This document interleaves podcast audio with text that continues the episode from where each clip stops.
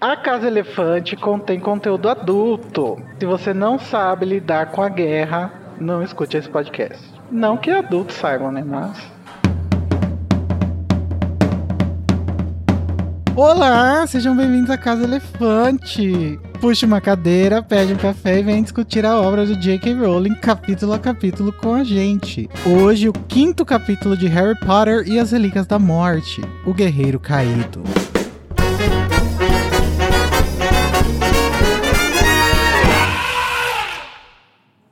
Atenção, nossos episódios sempre levam em consideração tudo que já aconteceu em todas as obras do mundo bruxo que já foram publicadas. Então, se você não sabe quem é o guerreiro que caiu, não escute esse episódio.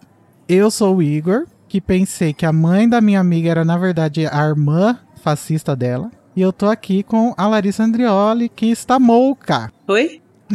Quê? e com o Luiz Felipe Rocha, que é a melhor esperança que temos. Porra, Nossa. fudeu. Estamos todos perdidos. Já não ia aposentar sob o governo Lula. Sob o Luiz antes CLT, então. Deus ah, não. Larissa, não espalha isso. E hoje a gente vai falar sobre morte, ansiedade e culpa. Um capítulo leve.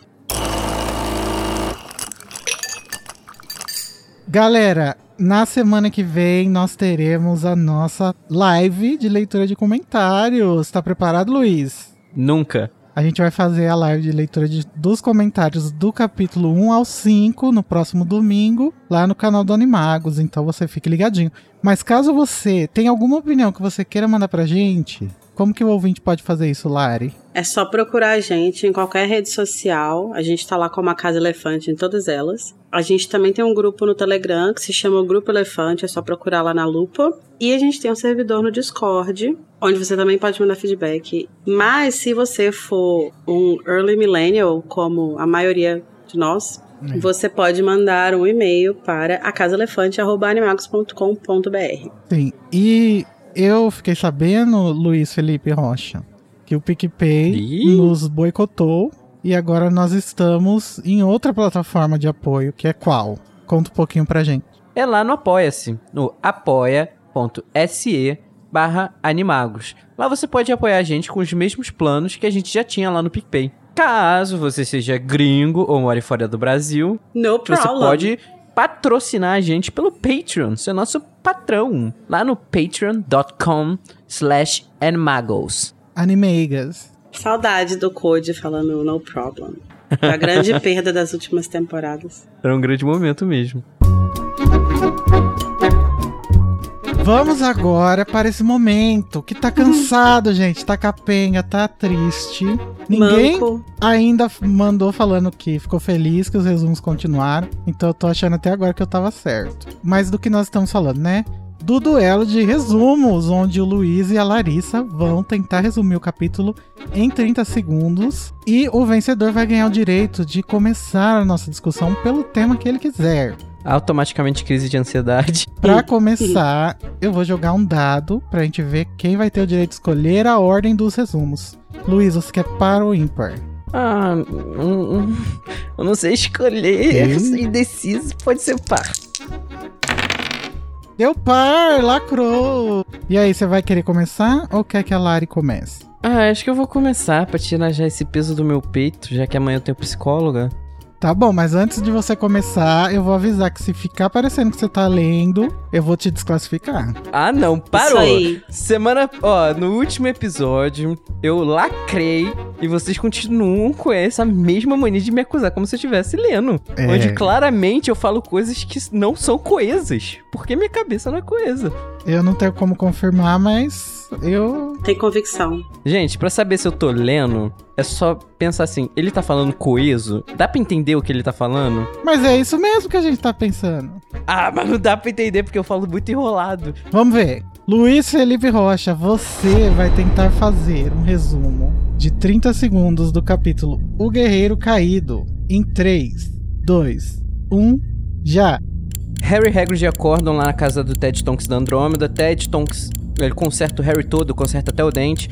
Eles vão, eles vão pra chave de portal, que é só uma escova. Chegam lá na toca, daqui a pouco ninguém chegou, cadê todo mundo? Chega o George com a- o Muco chega daqui a pouco o Sr. Weasley, que vai direto. O Lupin ameaça o Harry perguntando se ele era o Harry mesmo. É, hum, daqui a pouco vai chegando o Kingsley, sendo maravilhoso junto com a Hermione. Chega depois todo mundo. Por último chega Tonks e Rony. A Hermione fica toda felizinha. Tonks fala, nossa, o Rony foi E incrível. acabou. Ai, nossa, foi muito rápido. Aí, eu achei que foi genuíno. Você não vai ser desclassificado. Ai, Deus te abençoe. Mas antes de decidir quem vai ganhar, eu preciso ouvir a versão da Larissa Andrioli, que vai tentar fazer um resumo do capítulo Guerreiro Caído. Tem 3, 2, 1, já.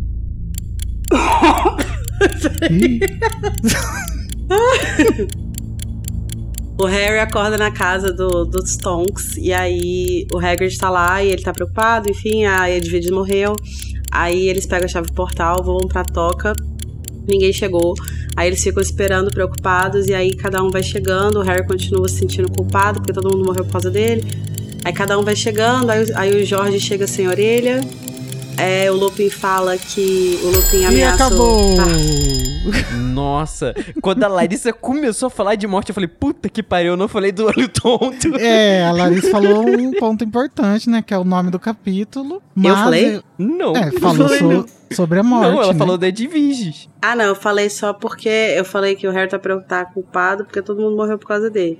Mas isso é o que ele tá achando, ele não sabe ainda que alguém morreu por causa dele. Ah, sim, bom. Não, mas... meu resumo foi uma bosta, o Luiz ganhou. Pois é, parabéns, Luiz. Ai, dois, dois in a row. Que papai. Mas será que o de- do último episódio valeu? Ah, Não sei. claro Depois que valeu, a gente, vai gente. fazer uma recontagem. O VAR? Porque eu me sinto menos nervoso, porque eu não me sinto na pressão de caramba, eu tenho que superar alguém. É só entregar o que eu tenho, que é a mesma coisa que nada. Ai, meu Deus, a autodepreciação.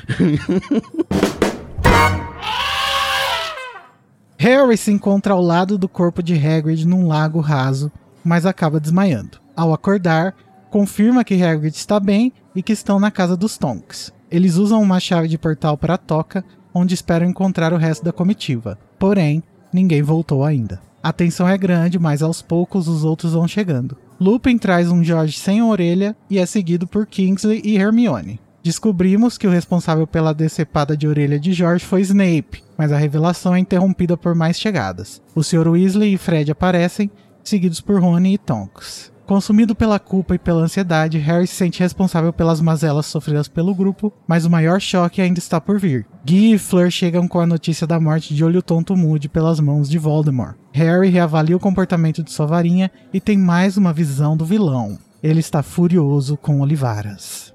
Então, Luiz Felipe, você que ganhou o resumo de forma merecida, você quer começar por onde? Eu quero começar pela parte das, na questão da varinha, né? Do Voldemort ter sido destruída após esse embate dele com Harry. Ah, desde o primeiro livro já é mencionado sobre a questão das varinhas gêmeas, sobre elas terem escolhido os bruxos que estão ligados pelo destino. Mas não é só o destino, né? A gente vai saber isso depois. É muito, é muito interessante, né? O Voldemort, ele tá com uma nova varinha nesse momento. E essa varinha do Lúcio é destruída, né? Ele simplesmente, pá, acabou. E começa a mostrar que não é só a varinha. Óbvio que as varinhas escolheram um ao outro. Eu, eu, eu creio, né? Muito pela questão da alma do Voldemort ter sido dividida e serem varinhas gêmeas. A varinha do Harry, eu muito creio que ela se move sozinha por autodefesa, por gostar muito do, do dono. Afinal, uma varinha pra ter escolhido Voldemort, ela deve ter uma um- grande personalidade. Além de um cerne que a gente já sabe que é um cerne um pouco mais raro. E é muito engraçado, né? Toda se remeter tudo isso, tudo isso pra mais uma varinha do, do Voldemort ser destruída. Eu não sei, o que, o que vocês pensam um pouco sobre, sobre essa questão da- das varinhas? Eu acho que não é só por serem irmãs, eu acho que muito tá pela questão da alma do Voldemort, tá dividida em- nos dois. Mas eu não sei, o que, que vocês pensam um pouquinho sobre isso? Eu acho melhor a gente não entrar muito nesses detalhes, porque eu não me lembro. É uma coisa muito complicada que a gente vai falar bem mais quando a gente tiver a explicação disso no final do livro. É, eu realmente também não lembro. Na verdade, eu acho que eu nunca entendi completamente essa parte. Mas nós, nessa nossa releitura você vai entender. É pra isso que eu estou gravando a Casa Elefante. Então, pelo que eu entendo dessa parte, Eu acho que fica bem claro aqui que não é o fato das varinhas serem gêmeas, porque o Voldemort não tá usando a varinha dele. Então, mesmo com a varinha do Lúcio, ele não conseguiu. Tem algum fator aí que com certeza os nossos ouvintes vão nos lembrar no Metanuclear, mas que a gente vai explorar mais tarde. Mas um aspecto que eu gostaria de discutir sobre isso é mais um aspecto mais da história. Aqui a gente vai começar a ver mitos caindo. A gente já começou a ver isso no livro passado, mas a gente vai ver uma isso começar a chegar em, em mitos que foram construídos desde o começo da construção desse mundo, que é o Olivaras. Olivaras não sabendo como funciona uma varinha, sendo que até esse momento aqui, a gente e até o Voldemort tratavam ele como muito sabidão de, dessa questão. E isso é um, uhum. um, um, tom muito importante pro sétimo livro, né? Que o Harry uhum. vai cada vez mais percebendo que ele tá sozinho, que ele tem que fazer essas coisas sozinho. Como você falou, né, Igor? Acho que vários mitos vão sendo desconstruídos, assim. E aí, o primeiro que a gente vai ver é o Olivaras e, eu, e em breve a gente vai ver o Dumbledore, né? Então. Com certeza. É, é esse processo não só do Harry entender que ele tá sozinho, que ele tem que dar conta das coisas por conta própria, mas também entender que pessoas que ele sempre acreditou que eram muito mais inteligentes do que ele, que tinham muito mais é, informação e conhecimento do que ele, na verdade, não tem. É, estão tão uhum. perdidas quanto qualquer outra pessoa.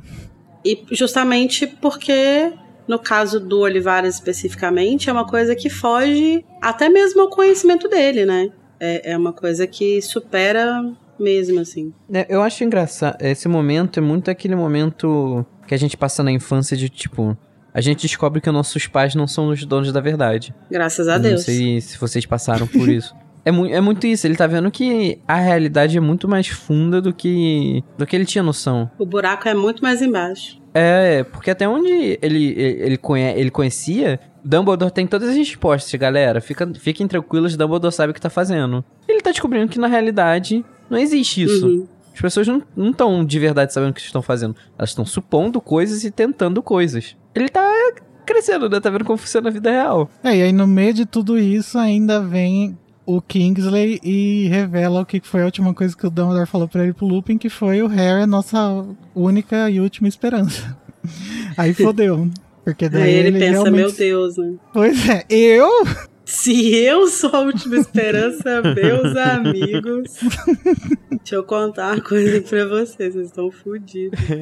É aquele meme. Vai todo mundo morrer! Mas essa parte da varinha acontece no momento que tá tudo sendo reavaliado, né? E o Harry lidando com as emoções, tanto de tudo que tá acontecendo agora, das pessoas que estão demorando para voltar e ele não sabe se as pessoas morreram, quanto com o futuro, né? Que ele tá tendo que decidir se ele vai seguir sozinho, se ele vai botar mais pessoas em risco. Na cabeça dele é esse o problema, né? É, e aí o Harry, ele vai, nesse meio, né, de dúvidas, assim, e tal, é, ele vai defender muito a ideia de que ele acredita nas pessoas que estão ali, né, com ele.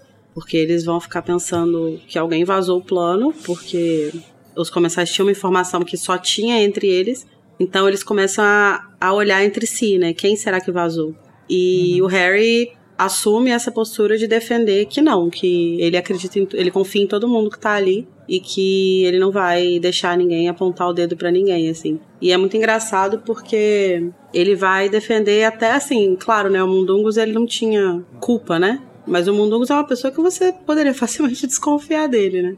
E Sim. o Harry nem conhece ele o suficiente para defender é, porque ele tá nesse papel do mártir, né? Ai, vocês estão fazendo tudo isso por mim, tem gente que morreu para me ajudar, então eu não culpo ninguém. Ai, tá vendo, gente? Não sou só eu que fico na coitada Holândia, tá vendo? é, mas ele tem 15 anos, né? E aí, eu tenho 25. Mentira, 24. Eu, eu acho muito. Eu sempre vou achar engraçado que o apelido do, do Mundugo ser Dunga, porque o Munduga é baixinho e Dunga era um dos anões da Branca de Neve. Mas eu sempre penso no Dunga da seleção. Ai, os dois, são, os dois têm um meme, né? Dunga burro. Não, e em inglês é Dung, né? Que também significa cocô. Que é pior ainda. Ai, Larissa, obrigado. Agora, toda vez que falarem do Mundum, eu vou pensar nele com a cara do Dunga. De nada. Com aquela cara dele de enfesado. Nesse momento, a gente também, no Harry, nessa coitada Holândia, né? Ele tá tendo a, a ideia mais grifinória possível que é, gente, eu vou embora. Eu tô muito ocupado, vocês estão morrendo por causa de mim. Desculpa, não façam isso. Eu vou embora, vou deixar vocês aqui em paz. Se é pra morrer, eu vou morrer sozinho. A coisa mais coitadolândia possível. Assim, entendo Para! ele, não faria diferente. Eu seria mais dramático. Mas, porra, gente, é o que eu falei no último episódio. Eles estão numa guerra. Tá todo mundo ali pela causa, não pelo Harry. O Harry aconteceu de ser o centro ali. Cara, mas assim, eu concordo, mas ao mesmo tempo eu acho muito complexo, porque eles estão ali pela causa, mas o Harry é a personificação da causa. Uhum. E assim, ele é leonino, né? O que não, o que não ajuda muito. Mas tem o fato também de que ele acabou de ouvir, tipo, o Lupin falando que o Lupin e o Kingsley falando que o Dumbledore falou que era pra depositar todas as esperanças nele, né? né? Então, tipo assim, é uma puta responsabilidade. Ele sabe que as pessoas não estão ali pra proteger ele, mas proteger ele faz parte da missão. Eles só vão conseguir derrotar o Voldemort se eles protegerem ele. Então eu super entendo. Apesar de entender também o raciocínio das outras pessoas, né? Que é um raciocínio lógico também. Eu entendo que ele se sinta nessa posição de. Tipo assim, porra, ele passa a vida inteira sendo a causa do sofrimento das pessoas ao redor dele, sabe? Eu não acho tão errado ele pensar essas coisas. Não, também, assim, eu até eu entendo muito esse pensamento dele. Ninguém quer ser o centro nesse momento. Porra, ele é considerado, né, a chave pra guerra. Acho que todo mundo teria um pouquinho desse pensamento de caramba, poxa, eu sou a chave da guerra e as pessoas estão morrendo por causa de mim, porque elas têm que me proteger. E eu sou a resposta. Eu entendo perfeitamente. É um. Acho que esse, esse- é muito normal a gente ter uma resposta como a do Harry teve, tipo, vou embora. Então para de chamar o menino de prefeito da cota- do Coitadolândia, pô. Calma, deixa, de- deixa, deixa eu terminar. E eu falo, as, as coisas são tudo verdade, vocês ficam aí, o Luiz chorou, o Luiz não sei o que. A verdade é que o Harry defenderia CLT. É isso. Eu também defendo a CLT, eu só, eu só queria Aham. trabalhar seis horas por dia ganhando dois mil reais. Ué, tem gente que tem CLT que trabalha 6 horas por dia. isso Não faz sentido. Enfim, que conversa idiota. Vamos voltar pro começo do capítulo? Porque tudo isso que a gente tá conversando vai fazer muito mais sentido quando a gente explorar a ordem dos acontecimentos. Desde o capítulo passado, que foi tudo muito dramático, a gente tá querendo saber o que aconteceu com o Harry e com o Hagrid, né? Que eles caíram num lago e ninguém sabe onde. Mas aí chega um velho e esse velho sai gritando no meio da rua: É o Harry Potter! Uma estratégia sensacional, né? Um mecanismo de segurança, assim, infalível. Parabéns, Ted Tonks. Nessas horas você entende por que, que a Bellatrix não queria que a irmã casasse com ele. Não tinha nada a ver Nossa. com ele ser trouxa. Nossa, Larissa! Ele é trouxa, mas o outro Larissa. tipo de trouxa. É isso. A, a, a- Andrômeda entendeu errado, entendeu? Toda a história é construída em volta de um outro conceito de trouxa. E falando em Andrômeda, quando o Harry entra lá e, e encontra a Andrômeda pela primeira vez, ele confunde ela com a Bellatrix. O que é Sim. engraçado. Porque eu sempre, Sim. que, eu. sempre que eu leio esse livro, chega nessa hora eu não entendo nada do que, que tá acontecendo. O Harry tira a varinha. Ah, é, eu uma falo, loucura. "Oxi." Daí depois eu entendo. Você tá eu doido, lembro. amigo? O que, que é isso? Sim. A Mona tá louca. E assim, é muito doido porque é uma resposta muito automática do cérebro dele, né? Mas que assim, Uhum. basta meio segundo de pensamento lógico pra entender que não faria o menor sentido a Bellatrix estar ali, né? E tipo assim, de boas, o Hagrid acabando de passar por ela e tal. Ainda mais acabou de passar por uma batalha que ela Sim. tava lá, né? É legal a gente pensar sobre as semelhanças, né, da Andrômeda com a Bellatrix e também as diferenças, assim. Como que a Rowling marca fisicamente as diferenças entre elas. Então, assim, a descrição fala que o cabelo dela era mais claro do que a, o da Bellatrix e que os olhos dela eram mais bondosos. Né? Então, apesar da, de elas serem muito parecidas, a Andrômeda tinha esse olhar mais bondoso, né? Bem diferente da Bellatrix. Mas mesmo assim, ela ainda era cuzona, né? Porque ela é meio grossa. Ela é. E aí ali se mostra o quê? Um caráter é, genético da cozice Black. Não, é a criação, né? É. Bom, gente, mas é aqui que começa a culpa do nosso menino Harry, porque é na hora que a Andrômeda dá um corte tramontina nele, perguntando o que aconteceu com a com a Tonks, né, a ninfadora, filha dela, e aí ele começa a se sentir culpado. E tem um momento aí, né, que a Luísa falou no último capítulo, que o nome dela é realmente ninfadora, não é um vulgo, no que eu sempre vou achar muito estranho. Ninf- Mas é porque os. Geralmente os bruxos têm nomes estranhos mesmo, né? Alvo, É. Severo. Severo não é mais tão estranho. É, gente, eu trabalho com um homem que se chama Severo. Eu fiquei chocado quando eu descobri. Mas agora já me Fiquei acostumei. chocada. Eu me sinto em Hogwarts. Imagina, eu trabalho com um cara chamado Severo, o nome do meu chefe é Percival. Percival, não, não é. Eu não tenho chefe, né, no caso. Meu chefe é, é a população. Meu chefe é Jesus. Meu chefe é o povo. Bom, é, aí depois o Hagrid lembra da Edviges e o Harry se lembra que ela foi espatifada, né, no céu. Espatifado, tadinho. Cara, o Harry passa umas três vezes nesse capítulo por essa situação. Aham, De lembrarem da Edviges. sim. E aí finalmente eles vão usar a chave de portal, que é uma escova velha lá, pra ir pra toca. E é aqui que a gente entende exatamente como que é o, o plano, né, como que era o plano. Que cada dupla ia pra uma casa segura Pra E confundir. aí, a partir dessa casa segura, eles iam pra toca. E aí tudo isso era segredo. E tudo isso eram coisas que o Snape não repassou pro Voldemort, né? O Snape só passou que eles iam tal dia, tal hora. Mas não falou sobre o Sete Potter e nem sobre a questão das casas seguras e da chave de portal. O que responde a questionamento do Code no capítulo passado, que ele perguntou: por que não usa uma chave de portal da casa dos Dursley pra toca? É por isso, porque eles queriam despistar eles antes de usar a chave de portal. O que mostra que é um plano, não é um plano tão burro, né? Eu acho. Acho que é um plano complexo, um plano talvez não, não seja muito simples, mas acho que é uma situação também que não é simples, então faz sentido que ela exija um plano complexo. Sim, é um plano, assim, arriscado pra vida, mas... Não, é, eu acho que faz sentido. Acho que. Acho que é isso. Tipo, não é um plano simples, não é um plano óbvio, e talvez por isso mesmo seja um plano bom, né? Mas é um plano bom e bem pensado porque ele leva em consideração a pior circunstância né, que poderia acontecer.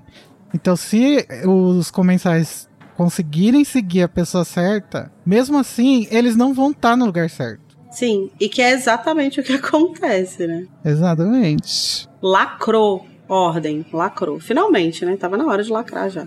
Enfim, mas quando o plano dá certo e eles chegam na toca, a tensão começa porque ninguém chegou, só o Harry e o Hagrid. E na verdade a Gina nos diz que deveriam ter mais duas duplas che já, Aí fudeu, né? chegado. Eu achei muito interessante isso de deles não, não chegar todo mundo na mesma hora, mas sim botar um plano de tipo, você vai chegar antes, você vai chegar antes. Óbvio que eu imagino que eles tenham feito isso. Por exemplo, a, a pessoa que foi para o lugar mais perto da casa dos Dursley tinha que chegar cedo. E a pessoa que foi mais longe vai chegar mais tarde. Eu acho interessante essa ideia por- de não chegar todo mundo junto. E é levantar uma bandeira enorme. Mas né? era essa a lógica de proximidade? Não sei, eu tô supondo. É, não é explicado. Mas é, acho que não faz se sentido. fala, né? Mesmo. Na verdade, eu acho que não, porque. Acho que eu tô errado, desculpa. Porque eu, tô- eu parei pra pensar aqui na leitura do capítulo. E é falado que o, a Tonks e o Rony eram pra ter chego, acho que em segundo, né? E eles chegam por último, sendo Não, que eles estavam na. Então, eles eram pra ter chego primeiro, só que eles estavam na casa da tia do, do Rony, que é perto. A Gina comenta que é perto dali e que eles não deveriam estar demorando tanto se eles estavam vindo voando. Não sei se vocês lembram, Uhum, tem esse momento sim. no capítulo. Eu não lembro dessa informação de que a casa da tia Muriel é perto, mas. Ela fala, tipo assim, ah, eles eram pra ter chegado primeiro e a casa não é tão longe. Porque o argumento é. Acho que ela menciona isso porque se eles perderam a chave de portal, não seria tão. Eles não demorariam tanto tempo pra chegar de outra forma. Hum. Bom, mas enquanto tá todo mundo tenso, o Lupin chega com o Jorge, que eram quem deveria chegar mesmo depois do Harry e do Hagrid. Só que o Jorge não chegou inteiro. Ele deixou pra trás uma orelha. Ah, tadinho. Tô zoando, gente, tadinho mesmo. Deve ser foda não ter uma orelha. Será que eles dá pra escutar ainda sem a orelha? Dá, dá sim. Acho que ele só fica meio. Moco. Sabe quando explode alguma coisa perto e tal, e aí, tipo, fica um tempo Sei. meio com a audição prejudicada? Talvez ele fique assim por um tempo. Então, quando você vai num show, mas você fica do lado da, de, de uma caixa de som e não no meio. Isso é um mito. Nunca perdi minha audição. Mentira, minha audição tá toda É, Eu, prejudicada. eu já. Eu já. Meu, no meu primeiro show, a minha audição ficou muito prejudicada. Mas assim, eu sou uma pessoa muito chata que não escuta coisa em volume alto. Mas, ô, ô Igor, eu achei aqui no, no capítulo, dei uma olhadinha. para poder passar a informação correta, né? E no momento onde o Jorge chega com Lupin, aí o pai, o, o Sr. Weasley ainda não tinha nem chego. É chegado, A gente. Gina, Pelo ela- amor de Deus, chego não existe. Eu tava Ela não morrendo. tinha chegado, desculpa. Desculpa, Obrigada. professor. Chego é apenas o, a conjugação do verbo no presente. Eu chego. É que eu falei errado, daí É. engatilhei, né? Aí é dito assim que a Gina ela fala o seguinte: Rony e Tonks deveriam ter voltado. A viagem não é demorada. A casa da tia, Muri da tia Muriel não é tão longe daqui. Hum. Uhum. Gente, será que essa tia Muriel deles é a mesma Muriel do Coragem com o Covarde? Faz Poderia sentido. ser. Ô, Muriel! Aí, mais uma obra que a J.K. Rowling plagiou. Safada. Mas, além de tudo que tá acontecendo, o Lupin ainda chega jogando o Harry contra a parede pra ver se é ele mesmo. Mas essa preocupação tá acontecendo porque aconteceu de eles perceberem que alguém traiu a ordem, né? E passou o plano pra frente. Porque senão os comensários não teriam chegado lá. E Uhum. num primeiro momento, eu acho estranho isso, porque o Lupin começa isso do nada, né? E ninguém nunca deu nenhuma coisa, mas faz sentido se você para pra pensar. Quer dizer, se eu paro pra pensar mais, né? Porque é a partir daqui que eles vão começar a ter mais cuidado, né, com as pessoas. E não só mais cuidado, mas é uma situação muito específica, né? Em que, tipo, eles tinham um plano que estava guardado a sete chaves, a sete Potter, tipo assim, dentro de um grupo muito específico. Então, a única forma de alguém fora dele saber era se alguém tivesse vazado. Então, eu acho que é, Uhum. uma, é uma situação muito específica, assim. Acho que realmente eles estão chegando num momento da guerra em que eles precisam ter mais cuidado. Mas nesse caso aqui também tem uma questão de que tem uma traição iminente, né? Aham. Acho que não só isso, também tem. Em retrospecto, né? O próprio Lupin ele fala isso da questão do, do rabicho. Foi numa dessas, numa traição dessas, que ele perdeu um, um dos melhores amigos da vida dele. Sim. É, mas o Kingsley também chega, né, com essa pose aí, querendo ver se as pessoas são realmente quem elas são. Não, mas aí faz sentido, né? Sim, eu acho que faz sentido a partir de agora eles estabelecerem mais protocolos de segurança aí na ordem. Uhum. Faz total. E aí quando o Harry explica o que aconteceu sobre o Lalau e tal, e sobre como o- os comensais perceberam que ele era ele, o Lupin dá uma surtada, fala pra ele que não é mais hora de ficar desarmando os inimigos, e o Harry se justifica falando que não queria matar o Lalau, e o Lupin fala que é, foi quase um suicídio usar um espelharmos ali, porque isso foi o que fez eles perceberem que ele era ele. Harry, como bom Kingo, retornou falando com ele. Eu usei esse feitiço contra o Voldemort e funcionou. E aí? Sim, e aqui eu acho que a gente vai ver um contraste entre a cabeça dos adultos e a cabeça das crianças, que vai estar até o final desse capítulo, que eu acho muito legal. Que eu acho que é uma coisa que se conecta muito com as crianças que estão lendo. Quando a gente tá adulto, a gente pensa, nossa, realmente o Harry foi muito tonto, né? De não se defender da maneira mais eficaz, tentar se livrar dos inimigos, ou do Harry não querer matar o Voldemort e tal. Mas quando a gente é criança, a gente se conecta mais com essa narrativa do Harry, né? E eu não sei até que ponto isso é não saber lidar com a guerra ou ser humano demais. Ou se é uma, jun- uma junção de, das duas coisas. Princípios, eu acho que é.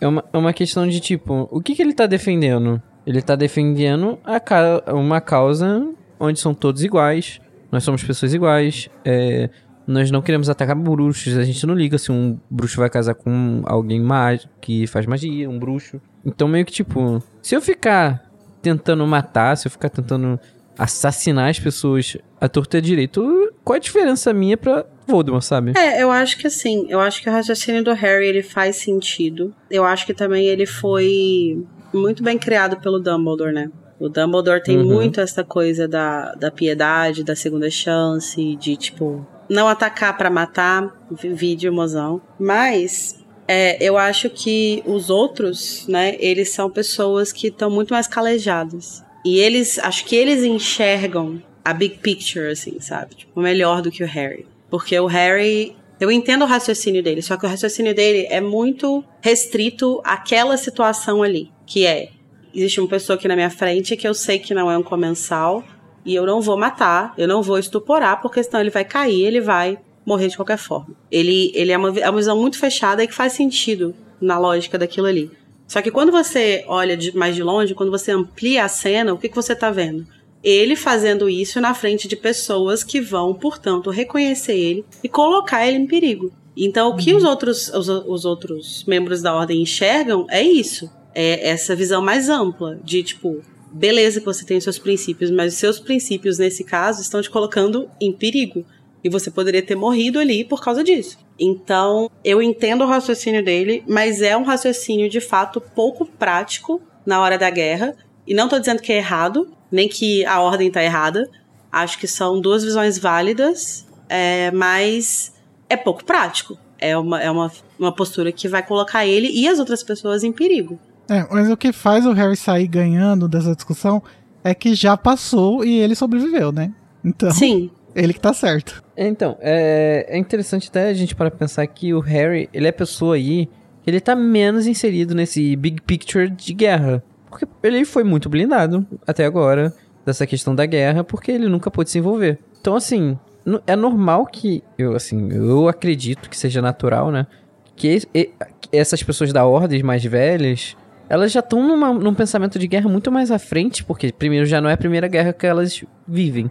Uhum. Segundo, que elas já estão nisso aí, ó, já pelo menos dois anos. Mas eu acho que esse é um valor que vai se perpetuar até o fim do livro, até mesmo depois do Harry ver Hermione ser torturada, ver os comensais matando gente torta direito. Eu acho que. Sim. Eu acho que isso é um valor da, que a autora tá querendo passar. É, eu acho que isso é uma visão dela também, assim. Eu acho que uhum. eu, como leitora, enxergo os dois lados. Mas eu acho que o que a Rowling tá querendo é, passar como mensagem, né? Como lição, é que a visão do Harry é que acerta. Tanto que é ele que ganha aqui, né? E é uhum. é ele que vai ganhar no final sem lançar uma vada Kedavra. Ele vai ganhar com o Espelharmos. Lacrou, Harry. Desarmamentista. E outro momento que também fala um pouco sobre essa dualidade aí entre adultos e crianças é quando o Kingsley dá uma debochada assim com a Hermione. O Lupin fala que o Harry foi bondoso demais com o Lalau Champike. E a Hermione fala: Nossa, pensei que ele tava em Azkaban. E aí o Kingsley dá uma risada e fala: Obviamente, Hermione. Houve uma fuga em massa que o Ministério abafou. Tipo, obviamente, criança tola. Ai, isso eu achei desnecessário. Esse tom aí eu achei desnecessário. Ele podia ter só falado a informação de tipo, e tipo assim, vocês não ficaram sabendo porque abafou e tal, né? Mas assim, como se eu tivesse que deduzir tudo, meu amigo. Como assim? Ah, não, gente, o Kingo tá cansado, tadinho. Não é, tudo bem, mas também não precisava dessa patadona. Mas eu acho que talvez esse tenha sido um, um tema que a Rowling tenha querido escrever sobre nesse capítulo. Porque é, é bem recorrente esse negócio das crianças estarem sendo tratadas como inconsequentes ou inocentes e, e os adultos todos querendo mostrar, gente, a guerra é, tá muito além do que vocês estão conseguindo perceber ou imaginar ou, ou se defender. Então. E aí chega uma informação que é o motivo da Larissa estar aqui hoje, né, Larissa? Sim, literalmente só coloquei meu nome por causa disso. Nesse momento aí, né, que o Jorge tá, eles vão falar sobre o Jorge e tal, e aí o Lupin vai falar que quem decepou ele do Jorge foi o Snape. É, gato. Ah, quem nunca, né, gente? É. Brincando, assim, de zoação. Nunca decepou ele do amigo. Não, mas assim. Decepar nunca decepei, mas eu sem querer já queimei meu primo com uma panela. Eu já quase então. a retina do meu irmão. Caraca. Sabe? O que, que é uma orelha? Não, mas falando sério. Ele fala isso, e aí, o que, que eu acho interessante dessa parte? É que ele vai falar foi obra do Snape. Aí o Harry pergunta: Snape? Aí ele diz: ele perdeu o capuz durante a perseguição. Eu acho incrível que os comensais mantêm o, o look até na perseguição, todo mundo de capuzinho. O Sectum Sempra sempre foi uma especialidade de Snape. Eu gostaria de poder dizer que ele paga na mesma moeda, mas pôde apenas manter Jorge montado na vassoura depois que foi ferido, porque estava perdendo muito sangue. Vamos analisar isso aí, Lupin. O que, que, que, é isso que você está falando, meu amor? E vou analisar com bondade porque eu gosto de você. Vocês leram esse em inglês? Não, por quê? Não sei, só pra saber se também não é um arrelia, não, sabe? É, essa frase em específico, não, é isso mesmo. Ele dizer o Sectum Sempra sempre foi uma especialidade do Snape é muito complicado. Por quê? Primeiro, ele conhecia esse feitiço já, pelo nome, inclusive, porque como que isso nunca surgiu antes, né? Tipo, sendo que o Harry no ano anterior ficou todo lá a coisa porque escangalhou o Draco todo com o Sectum Sempra. Ah, mas o Harry nunca perguntou, né? Também Não, mas então, Ninguém, será né? que isso nunca chegou? Tipo, ele nunca ficou sabendo. O Lupin nunca ficou sabendo que o Harry usou um feitiço contra o Draco que cortou ele todo? Ah, já faz muito tempo você pra dar um esporro no, no Harry. Eu acho que existe ainda a possibilidade do Lupin só saber o nome desse feitiço por causa do que aconteceu ano passado. Beleza. Sim, Não, ok. justo. Então, assim, isso é uma possibilidade e faz sentido. Agora, o que me incomoda mesmo é ele usar o termo especialidade. Porque isso dá a entender que isso era um feitiço que o Snape usava o tempo todo por aí. E que ele era muito bom nisso, né? Que o Lupin presenciou. Como se fosse assinatura dele, né? Igual espelharmos do Harry, exatamente. Isso. Vamos dizer aí que ele tenha presenciado pelo menos umas cinco vezes para categorizar como especialidade, né? E aí, eu acho que isso é interessante porque é, isso faz a gente pensar sobre a natureza do espelharmos, que é uma, uma coisa que a gente já discutiu em algum momento aqui. Não me lembro exatamente. Acho que foi no próprio capítulo do espelharmos, do Sectum Sempre. É, que faz a gente pensar sobre a natureza dele. Que ele, quando a gente vê ele ser usado no Draco, ele parece ser um feitiço extremamente violento que sempre que for usado vai cortar a pessoa daquela forma. Mas aparentemente não, porque se fosse o caso aqui, o Jorge teria perdido a cabeça, né? Se ele tivesse. Se ele, se ele Sim. tivesse o mesmo efeito que teve no Draco. Então eu acho que o Sectum Sempre, isso aqui mostra que o Sectum Sempre pode ser um feitiço controlado. E que ele não necessariamente é um feitiço sempre de violência extrema. Porque se o Lupin viu ele usar o Sectum Sempre mais de uma vez, como que ele usou tantas vezes um feitiço tão violento e não foi expulso da escola, sabe? Porque eu tô, eu tô supondo que às vezes que ele viu o Snape usar, foi durante a escola, porque a gente sabe que eles não tiveram contato na Primeira Guerra, tanto que ninguém sabia que o Snape era comensal.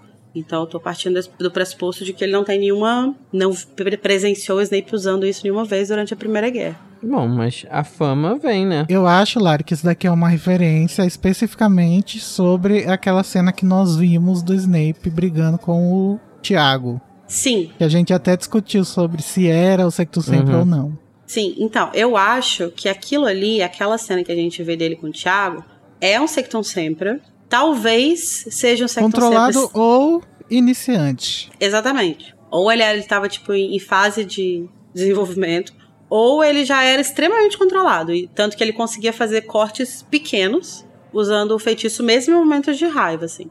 Então, o que eu acho que ele viu é, o Snape usando várias vezes foi nesse, nesse grau. Talvez um pouquinho mais sério. Talvez um corte um pouco maior. Mas sempre nessa coisa, assim, que não seria o suficiente pra ele ser expulso ou coisa do tipo, né? Que não seria uma coisa mais grave, assim. Ou ele viu ele usando em algum animal. Pode Uma ser. coisa assim.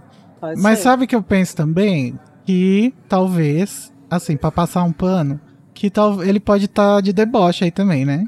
Ou exagerando só pra. Porque ele tem o ranço do Snape, então ele vai exagerar, falar que é uma especialidade, porque ele viu uma vez ele usando e agora ele usou de novo, sabe? Pode ser. O que me, mais me pega nessa cena é que. Ah, gente, eu sou uma pessoa cronicamente online, né? Como vocês bem sabem.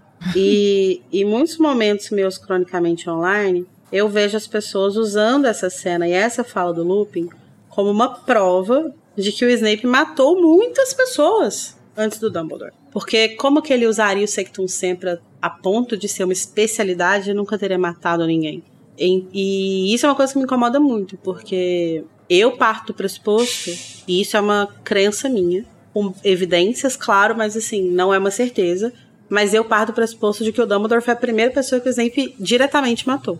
E aí me incomoda muito quando eu vejo as pessoas falando isso, porque assim, isso não é evidência de nada. Porque basicamente você acreditar que ele matou 15 pessoas na escola e o Dumbledore falou: não, tá de boa, fica aí estudando de boa. Não, tem que supor muita coisa e acreditar piamente no Lupin pra eh, supor isso aí.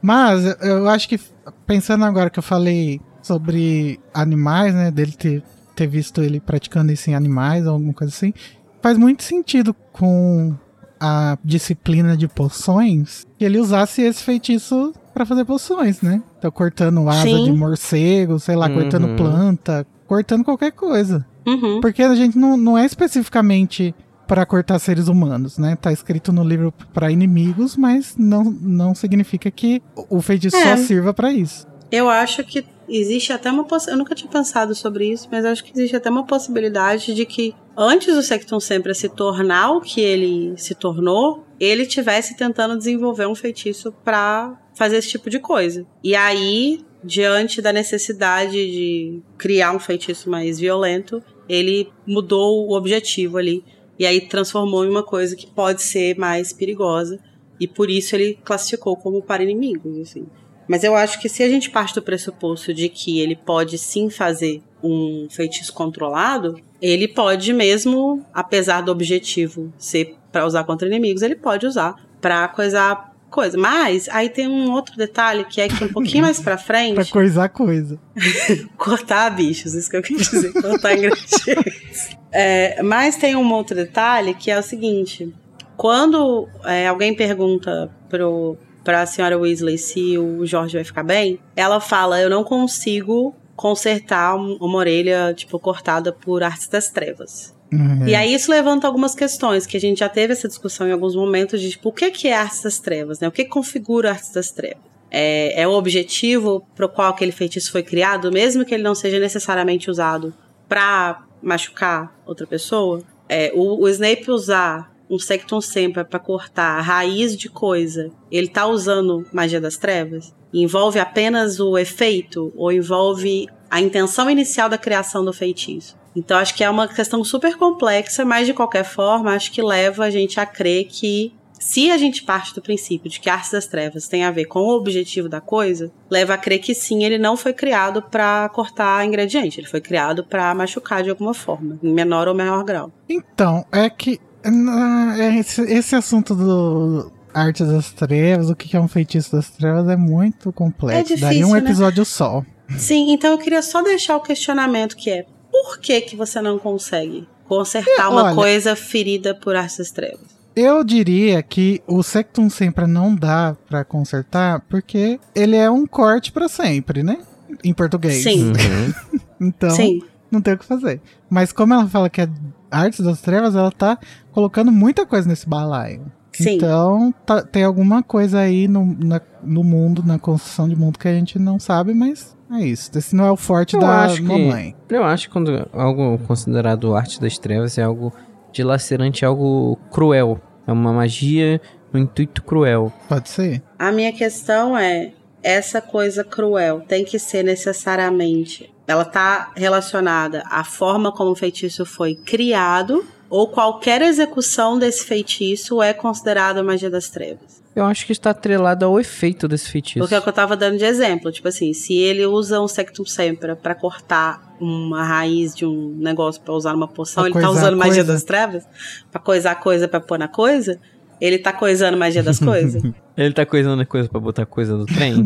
então, eu acho que tá mais em. É uma, é uma questão maior do. É da uma causa- questão filosófica. É, É uma questão de J.K. Rowlingismo. Ela É. decide o que que é. É isso que eu vou perguntar pra ela quando eu sentar pra tomar um café com ela lá na Escócia. Vem cá, diga, Olen. Me conta uma coisa. O que, que você quis dizer com Sectum Sempra sempre foi... Mentira, eu jamais gastaria minha pergunta com isso.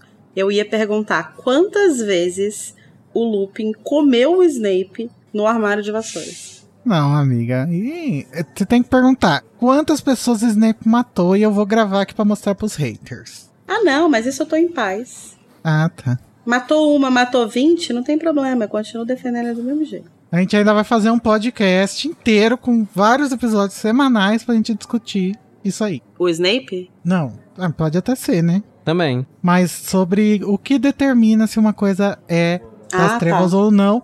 E a gente vai ter que entrar em filosofia, né, gente? O que determina que uma coisa é boa ou ruim? Nossa, mas esse podcast vai chamar A Casa do Code. A code a, co- a codante. A equação code. Vai ser ótimo esse podcast. Mas, gente, depois de muita tristeza, muita ansiedade, chegam nossos últimos convidados. Primeiro o Sr. Weasley e o Fred. E aí rola coisas estranhas aí. Dá tipo um clima de. Sai da minha frente, filha da puta, eu quero ver meu filho. Que vou falar assim, com todo respeito aí a Molly. Deu um certo. Um negocinho assim pelo Sr. Weasley. Não sei vocês. Me senti. Sabe Tesão? o, o Eliese? Sabe, o, sabe o Eliezer? Falando da VTube? Não. Você não fala da minha mulher! Você Sei, devolve sei. teu dinheiro Eu que ela não, usou pra te... perdi isso aí. Nossa, foi, foi a, a mesma sensação que eu falei, nossa, eu estou sentindo um calor. É, atenção. Luiz Felipe Rocha acaba de afirmar que tem tesão em Arthur Weasley Boss. e Eliezer, do BBB. E Eliezer do BBB. o que é mais preocupante, na minha opinião. Sim. Mas aí, né, o, o clima é totalmente diferente. O, o Jorge che- chega com a pior piada que eu já poderia imaginar, assim, pior que as minhas, que é estou Não, muco. ô, ô, Luiz, como que você pode afirmar que é a pior piada se você não entendeu? Eu gostaria de saber. Primeiro, alguém não é entendeu. é mouco. ah, desculpa, é que a dublagem ela me faz... E é você entendeu a piada, Larissa? Explica pra mim, por favor. É uma piada ruim, mas eu posso explicar. Vai, por favor. Você quer a explicação da versão em inglês ou da de português? Português mesmo. Das duas, né? Seria bom. Não, é porque a versão em inglês, ele fala que ele tá ah, não, a sentindo... inglês eu sei. Eu, a que eu não sei é português, mas pode explicar aí pro nosso público. Ah, tá. Em inglês, ele fala que ele tá sentindo saint-like, que é tipo meio santificado, próximo a um santo, alguma coisa assim. E aí fala, todo mundo fica, como assim saint-like? E aí ele fala, porque eu tô holy, que é holy é tipo sagrado, mas também é uma derivação da palavra hole, que é buraco, né? Então ele tá esburacado, aí ele usa essa palavra pra fazer uma piada com meio santo, meio santificado, enfim. Em português, a Lia tomou no cu, né? Porque como que você traduz essa Sim. porra? Vamos partir desse princípio. Ela, e, e vou dizer que não é uma rilia, tá? Perde a, a, a, a piada, porque no inglês ele fala primeiro saint-like e depois ele explica com holy. No, no português, ele só repete o termo, né? Mas mouco é uma palavra que existe em português e que significa surdo, mas também significa oco. Então, quando ele fala que ele tá mouco, ele tá mouco porque ele tá surdo e tá meio oco porque agora tem um buraco na cabeça dele, entendeu? Mas é uma piada ruim em português. Nossa, em inglês também é, ruim. mas em português é pior. É. Acho que em português, em português não dá nem pra considerar uma piada, né? É, sei lá. Assim, gente, eu já traduzi uma série que tinha um personagem que ficava fazendo trocadilhos linguísticos. O episódio inteiro foi o inferno na Terra. Eu odeio gente que fica fazendo trocadilho o tempo inteiro. Traduzi também um stand-up que tinha algumas, algumas piadas linguísticas. E aí a revisora, vagabunda, Ah, eu lembro disso. não entendeu a minha tradução e traduziu literalmente. Daí ficou sem sentido Burra. igual. Exatamente. Que ódio que eu fiquei. Então, Lia, se, se aconteceu isso com, com a senhora, pode vir aqui puxar meu pé, que eu te perdoo. Mas não Talvez- precisa puxar o pé dele, não. Ele te É, perdoa não já. precisa puxar o pé do Igor. Puxa o pé de quem encheu a porra do teu saco aí com isso. Vem puxar o pé da, da revisora que estragou minha tradução. Vem puxar o pé do Bolsonaro. Não dá pra. Ah, esse aí a PF puxa, deixa que a PF É. Ai, que delícia. Ai, que delícia. Será que quando esse episódio sair, a gente já vai O ter essa amanhã, alegria, lembra? gente? Eu quero dizer que eu fiz uma promessa de que se sair o mandado de prisão até as 11h59 de amanhã, sexta-feira, eu sairei pelada, no bloco. pelada. Amiga, você tem certeza? Eu acho melhor não. Vou sair com os peitos de fora, ué, o que que tem? Eu já ia ah, sair tá, seminua mesmo. peitos, tudo bem. Agora, pelada... Deixa, amigo. Ah, não, amigo, pelado completo não. Ah, não, porque isso é crime. Vou sair Mas com os carnaval peitos de é. fora. A, a- Bem feministona. A Larissa querendo dar a maior alegria que o povo paulista vai ter no, na última, sei lá, nos últimos 20 anos e você querendo atrapalhar essa alegria do povo paulista. Parabéns, Igor. Daí já tô imaginando a, a Larissa lá no bloquinho, cantando feminista, rainha do tanque, tanque de guerra. Ah, gente, onde será que estão essas kingas? Não sei, mas elas lacraram muito já, pode se aposentar. Vamos continuar então, falando sobre a outra piada que o Jorge faz, que é que ele fala que agora a Sarah Weasley não vai ter mais problema de diferenciar o Fred do Jorge. Eu achei, essa eu achei assim de bom tom, e Essa pra dar uma boa. aliviada no clima. A gente sabe que ele tá fazendo piada pra ninguém ficar triste, né? Eu conheço muito bem esse tipo de gente que fica fazendo piada pra aliviar o clima e agradar todo mundo, né, Luiz? Entendi. E depois de muita ansiedade, a Rony e o Tonks finalmente aparecem e a Tonks revela o que todo mundo já sabia, né? Só pouca gente quis aceitar, que o Rony é o maioral, né? Ela fala que ele foi o máximo, estuporou os comensais, coisa que o Harry Potter não foi capaz de fazer. Covarde. Ele deu impedimenta. Hã, e aí a gente tem aquela frase que vai dizer muito sobre esse casal. Que a Hermione fala: Você fez isso? E aí o Rony responde: Sempre o tom de surpresa. Ai, que fofo. Não, assim, eu quero falar um, um, um questionamento, né? A Tonks, ela fala que ele acertou o estupefação na cabeça. Mas assim, faz alguma diferença? Eu acho que o efeito é mais forte, não? Talvez a pessoa desmaie, né? Com estupefação na cabeça. É a mesma diferença de um soco na barriga e na cabeça. Mas eu acho que. Ah, a... o, o impacto não é geral, o impacto é, é local de onde o feitiço bate. Não, acho que. Acho que o nível, né? Tipo assim, a pessoa desmaiaria de qualquer forma, mas. Mas assim, eu acho que o, a Tonks tá. Falando porque é um alvo mais difícil, né? Isso, isso que eu quis dizer. Isso que eu ia falar. Porque é muito mais fácil você acertar no corpo de uma pessoa do que na cabeça, né? Que é um alvo menor. E em movimento. Então acho que é isso que ela tá enfatizando, entendeu? Da mira É de De titânio titânio, isso. Rony. Quem joga Counter-Strike, né? Fortnite, essas coisas, sabe que é difícil fazer um headshot, mas dar mais pontos. Foi isso que ela quis dizer, ele ganhou, ele ganhou mais XP. Eu achei incrível que nenhum de nós tem referência de nada assim de guerra, de bom tiro, sei lá. Como não? Você não joga joguinho de guerra? Você joga jogo de quê, Luiz? Que jogo existe além de jogo de guerra? Aí você vai ver o que, que ele Legacy. joga. Ele joga Candy Crush. FIFA. É só isso que eu vejo ele jogando lá no Steam. É, eu tenho bastante horas de FIFA. Tipo, mais de 100, mais de 300. Tá precisando melhorar a sua, pers- sua personalidade em céu aí, hein, Luiz. Ixi. Mas continuando, o Gui e a Fleur chegam finalmente e vão ser os últimos a chegar, gente, porque eles tra- trazem consigo a informação de que ele se foi. Olho tonto. Mande notícias do mundo de lá. Diz quem fica. Me dê um abraço. Gente, só uma pergunta. É, se Harry Potter fosse escrito por Manuel Carlos, será que o nome da Hermione seria Helena? Sim, com certeza. Sim. Ou, se- ou seria o da Gina? Ou da Lilian. Puta, o da Lilian. É, acho que seria a Lilian. É verdade. E o Snape seria. Ele seria a Heloísa que tá no Mulheres que Amam Demais. Ai, meu Deus, me perdoa. Ai, é tão bom ser brasileiro. Puta que pariu. Gringos jamais conseguiriam. Nunca. Então o Gui vai contar pra gente, né, que todos voltaram, mas não todos voltaram. E que o Olho bom, Tonto... todos que estão vivos, né? Não, mas nem o morto voltou, porque o corpo dele ainda tá lá. E ele vai contar que o Olho Tonto foi morto, porque na- durante a perseguição o Voldemort apareceu, de surpresa, né? E o Mundungo compreensivelmente surtou, enquanto o... Consegui tanto imaginar essa cena. Enquanto o Moody tentava controlar o Mundungo, ele foi atingido e morreu. Nossa, mas o Moody também, porra, pra um. Assim, eu não quero ser o Code, né? Mas um, um Moody, pela toda a lore que é construída por cima dele, morrer porque ele tava tentando impedir que o Munduco fugisse, caralho, hein? Parabéns. Eu acho que ele tava tentando proteger o Mundungo, na verdade. É, porque ele Porque devia estar eu- surtando, quase caindo da vassoura. Sim, eu acho que é isso.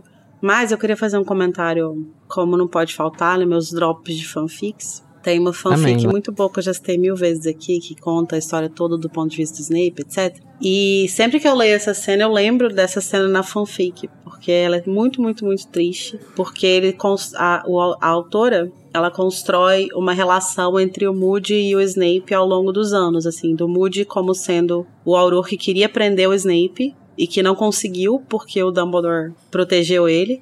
E por muitos anos o Moody fica, tipo, é, enchendo o saco do Snape, aterrorizando ele e tal. E ao longo dos anos eles vão meio que construindo uma relação um pouco de, tipo, respeito. E aí depois que o Snape é, começa a espionar de novo e tal, né? Que ele, o, o Moody passa a confiar mais nele. Então eles, eles têm uma relação de mútuo respeito ali, apesar de não serem amigos. E quando acontece essa cena, o Moody cai da vassoura e os comensais vão até ele, encontram ele semi-morto e ficam torturando ele por horas. E o Snape precisa participar. E isso, gente, ai, essa cena é tão triste. Lari, uma pergunta aqui é, honesta. Se o nosso apoia-se chegar a mil, a mil reais de doações mensais, Você faria um audiolivro dessa fanfic? Sim, mil reais doações mensais, se eles forem, se os mil reais forem pra mim, eu faço. Vai sim, amiga. Mas ó, gente, se você quer fazer isso acontecer, há possibilidade. E eu acho muito plausível o fato do, Vo do Voldemort que ser, que ser a pessoa que consegue matar o Olho Tonto, né? Porque o Olho Tonto ele foi construído até agora como esse super auror fodão. Sim. Que já pegou várias pessoas e tal. Então faz muito sentido ele ser a pessoa que, que é a única que tava ali. Que foi capaz que de fazer seria capaz de fazer isso e fez. Não, ainda mais se você botar aí nessa balança, né, que o Voldemort ele chegou e ele teve ali um elemento surpresa que é ele voa. Pois é, a gente ainda não falou sobre isso, né? Mas peraí, antes eu queria só fazer um com dois comentários. Primeiro, que eu acho. Eu, eu sou contra ficar mencionando o filme, mas eu vou fazer isso agora. Porque eu acho fofinho que o ator que faz o Gui é, o, é filho no, na vida real Sim. do ator que faz o Moody. Sim. E ele fala que ele se sentiu muito honrado de poder fazer essa cena, né? De, de falar que o, o olho tonto Sim. morreu. E que é uma, é uma relação parecida com os relatos dos gêmeos, né? Falando sobre como foi gravar a cena em que um deles estava morto. Ai, sim. Que é muito pesado, assim, né? Porque você sabe que é um personagem, mas ao mesmo tempo é uma pessoa ali que é tipo. Faz parte da sua vida, né? É, E, e um outro comentário que eu queria fazer é que eu não sei se isso aconteceu com mais gente, mas pra mim parece muito que a Rowling quis fazer a gente acreditar que o guerreiro caído era o Hagrid. Porque começa com o Hagrid desacordado e ficamos um, um tempinho assim sem saber se ele tá bem.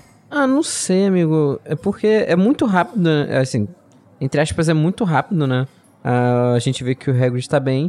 E segundo que, tipo, ela fez questão do Akio funcionar no Hagrid. Não, mas o que eu tô mas o que eu acho que acontece, que, que ela quis que acontecesse e que aconteceu comigo, é que você termina o capítulo anterior, daí você vai na outra página e tá escrito Guerreiro Caído e logo embaixo tem o Harry gritando Hagrid, já penso, meu Deus, é o Hagrid, ele morreu. Ah, sim. É, é porque dessa vez eu tô lendo pelo computador, né? eu não sei. Eu nunca achei que o Hagrid fosse o guerreiro caído.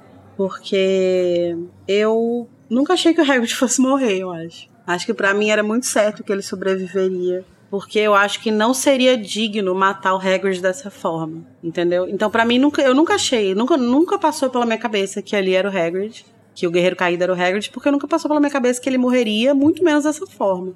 Porque não condiz com o arco do personagem dele, assim, com a importância que ele tem. Seria. Porque, sei lá, até a Edviges que morreu aí, ela morre defendendo o Harry. E ela- até a morte dela é, tipo, tem mais. é, tem uma coisa Ah, ali maior, assim, sabe? Eu conseguiria dar um- uma mensagem legal. Eu ia falar, olha só, o Harry, o Hagrid morreu salvando o Harry, conseguindo levar o Harry no lugar seguro, no final das contas. E na moto. na moto que ele trouxe o Harry pro lugar seguro no primeiro livro. Ah, gente, verdade. tem- sempre tem a- o, É verdade, lacrou, amigo. Humberto Eco tá se revirando agora no caixão. Mas isso nunca passou pela minha cabeça, então eu realmente. Eu fiquei esperando pra ver quem que ia ser o guerreiro caído. Ah, é aquilo, né, gente? Uma das mães do Harry tinha que sobreviver, né? É verdade. E eu acho que faz muito sentido ser o Moody, porque acho que não tem melhor forma de descrever ele do que guerreiro, sabe? E caído, porque ele tava bem caidinho, né? Eles fazem um brinde, né, pra morte do olho tonto com o Um negócio bem escocês, né? whisky de fogo. E isso nos leva a nossa nosso último ponto aqui na pauta antes do Avada aí patrono, que é o Voldemort voador. Acho que a gente já Sim. comentou aqui no, na casa elefante, mas Voldemort, as pessoas acreditam que o nome pode vir do, do- de voo da morte, né, em francês. Então, é muito interessante que no último livro ele realmente voe. E é engraçado, né? Acho que a gente já conversou sobre isso em algum outro momento. Eu lembro de ter essa conversa. Algum episódio que a gente falou sobre vassoura, né? É, eu acho que eu lembro de ter essa conversa especificamente com o Code. Que é justamente o fato de que no mundo mágico ser tão fora do normal alguém voar sem, sem algum objeto, né? E eu acho muito curioso isso, porque eu imagino que talvez possa ser considerado uma magia difícil, né? Uma magia extremamente avançada. Mas eu não entendo de verdade por que, é considerado uma magia das trevas de alguma forma. Porque a gente vê duas pessoas voando, né? Que é o, o Voldemort aqui. E no final do, do livro a gente vê o Snape voar. E aí a, a Minerva fala, tipo assim, ah, ele aprendeu com o mestre dele, sugerindo que o Voldemort passou esse conhecimento muito nefasto pro Snape. Mas, gente, voar. A gente vê três, porque a Delphi também voa. Tem a Lily. Esse, esse raciocínio eu vou fazer no capítulo 33. Não, amiga, mas eu, eu acho diferente uma pessoa que tá voando com propósito e uma pessoa que tá flutuando como a Lilian. É a mesma coisa de uma barata. A barata ela não voa, né? Não, é diferente, mas assim, de qualquer forma, o princípio é o mesmo, que é você sustentar de alguma forma no ar. Eu não consigo entender qual que é o problema. Eu não sei, na verdade, se em algum momento a Rowling já falou sobre isso, em alguma entrevista, uma coisa assim, por que que ela coloca nesse universo é, o voo como algo ruim. Sabe de uma coisa engraçada que você comentou aí, Lari, só meio off-topic? Que realmente planar e voar são quase a mesma coisa. Na, a própria versão considera isso, tá? Aí, Então viu? você lacrou na sua afirmação demais. Lacrei. Sei nem o que é planar. Mentira. Sei sim. Porque eu fiz letras e eu aprendi todas as palavras. É cair com estilo. Finalmente o Luiz fez uma piada boa. Putz, eu não tava prestando atenção porque eu tô pro- procurando se a Rowling já falou sobre isso. Mas eu acho que não. Na edição eu vou me divertir. Eu queria entender o raciocínio dela. Porque diferente da, da, da discussão que a gente tava, que a gente passou rapidamente sobre de- do que que é artes das trevas, etc. Acho que a gente entra numa questão filosófica, mas a gente pode partir desse princípio, tipo assim, ah, artes das trevas são são feitiços que são criados com o objetivo de fazer algum mal. E aí onde que voar se encaixa nisso, gente? Às vezes é o custo de você voar. O que você precisa fazer pra voar, né? Mas o que que você precisa fazer pra voar? Ah, dizem que o Santos Dumont chorou, né? Quando viu Não os sei. aviões sendo usados na Primeira Guerra. Dizem aqui quando você. Eu não sei. Eu não sei se a Lari já Do teve essa experiência um fun de. fact sobre que me fez ficar com pena dele. Mas é sério, você sabia que ele se matou? Bom, quando você faz a, a visita guiada lá na casa que ele se matou, dizem que ele se matou exatamente por causa disso. Mas ele É o se nosso matou. Oppenheimer, né? Ele o se... Dumont. Mas então é isso, galera. Aproveitem que semana que vem tem Vendendo a Colher e mande sua opinião. Por que voar é igual a maldade pra senhora J.K. Rowling? É igual a maldade. Não esqueça, hashtag- hashtag feedback. Hashtag feedback, não é hashtag feedback 167, gente. É hashtag feedback. Que aí vai ficar mais fácil da gente achar. E se você quiser mandar em áudio, pode mandar também no meu privado, tá, gente? Lá no grupo tele, lá no Telegram. Fiquem à vontade. Mas cuidado que o Luiz usa os feedback do, da casa pra flertar, hein? Ai, meu Deus, claro Isso que é não, gente. assédio. Você- ai, vocês não prestam. Então vamos falar de coisa boa. Eu tô aqui com a Araci, que tem um recadinho pra vocês, né, Araci? Explosão de medo. Para apresentar essa nova bebida pra levantar o ânimo, o whisky Mega Coragem, não é isso? Nossa, é, é só coisa boa mesmo. Ela disse que é principalmente pra quem não tem dinheiro, nem tempo, nem energia pra ficar indo no médico, academia, psicólogo, nem quer comer bem. Uma pessoa no- do povo não tem dinheiro, tem muita dívida, tudo difícil, dinheiro assim. Sempre em academia, faz caminhadas. Resultado, ficou desempregado. Ela garante que esse conhaque com doses cavalares de álcool tem tudo pra te levantar e animar e dá muita coragem e muitos outros benefícios. É um alimento do cérebro, do coração. Nosso sangue flui melhor, melhora a nossa memória. Digo e repito, você se sente com mais energia, disposição. Nossa pele fica mais bonita, mais firme, porque é 100% natural. Porque é feito em casa, dá para fazer numa bacia 100% natural com os nossos lactobacilos acidófilos. Nós aqui na Casa Elefante, com a ajuda da Araci, recomenda fortemente o whisky Mega Coragem. Me aproveite a promoção de hoje. Mas então vamos à Coitadolândia. O momento em que a gente vai decidir qual que é o pior desse capítulo, o mais triste, o mais obscuro. O momento. Avada. Kedavra!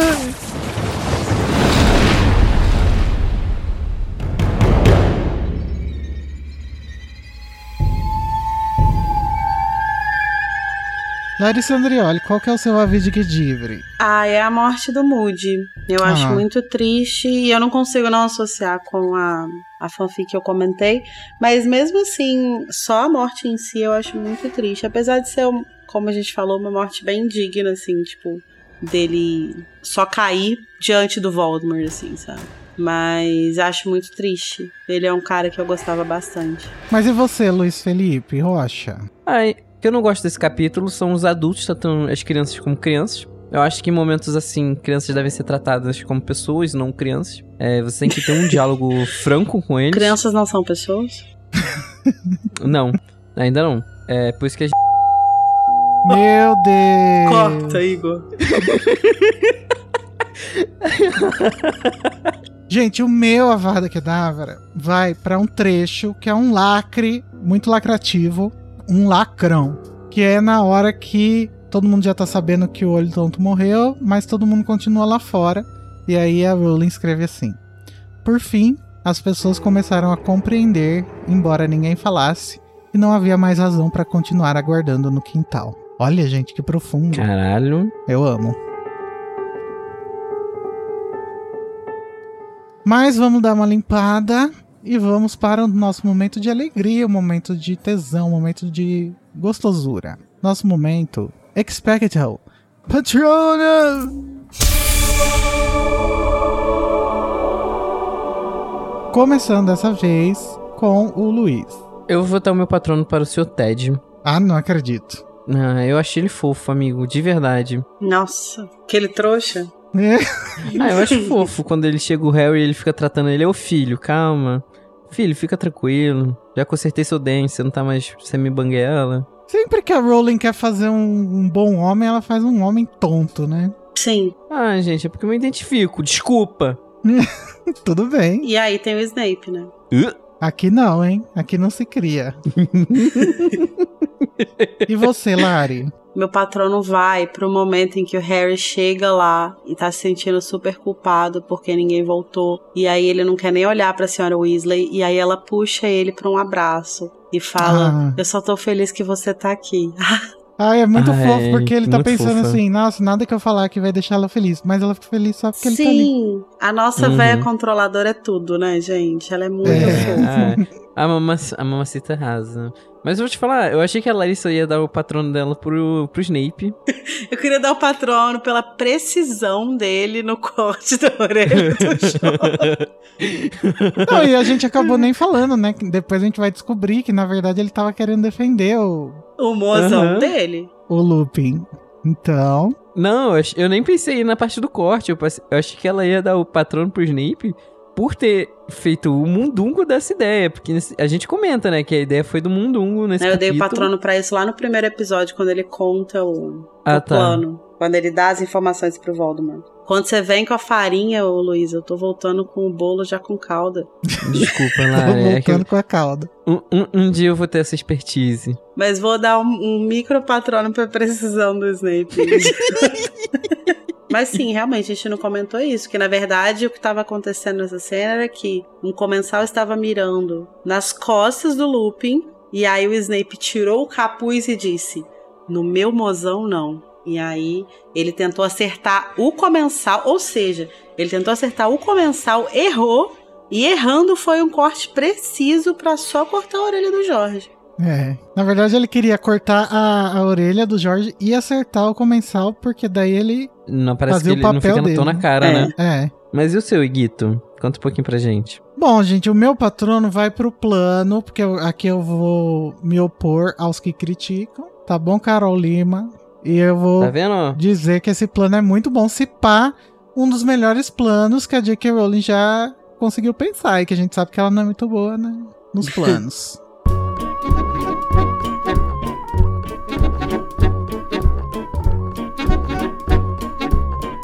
Então agora que a gente já conseguiu nos salvar por um tris da investida do Lord Voador Voldemort e chegamos à toca, a gente já pode aproveitar um tempinho de paz. A gente se vê daqui duas semanas no próximo capítulo. O Vampiro de Pijama.